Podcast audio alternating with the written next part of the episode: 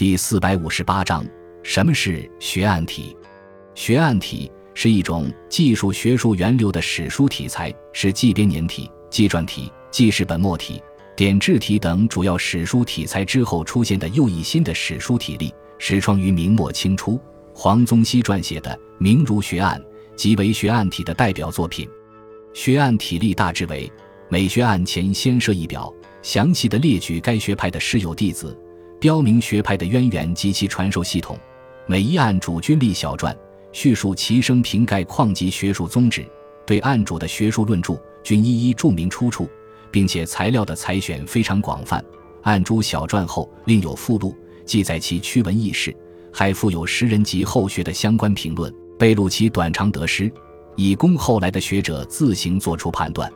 学案题史书是学术思想史的专著，为学者研究学术思想的严格提供了详实可靠的文献资料。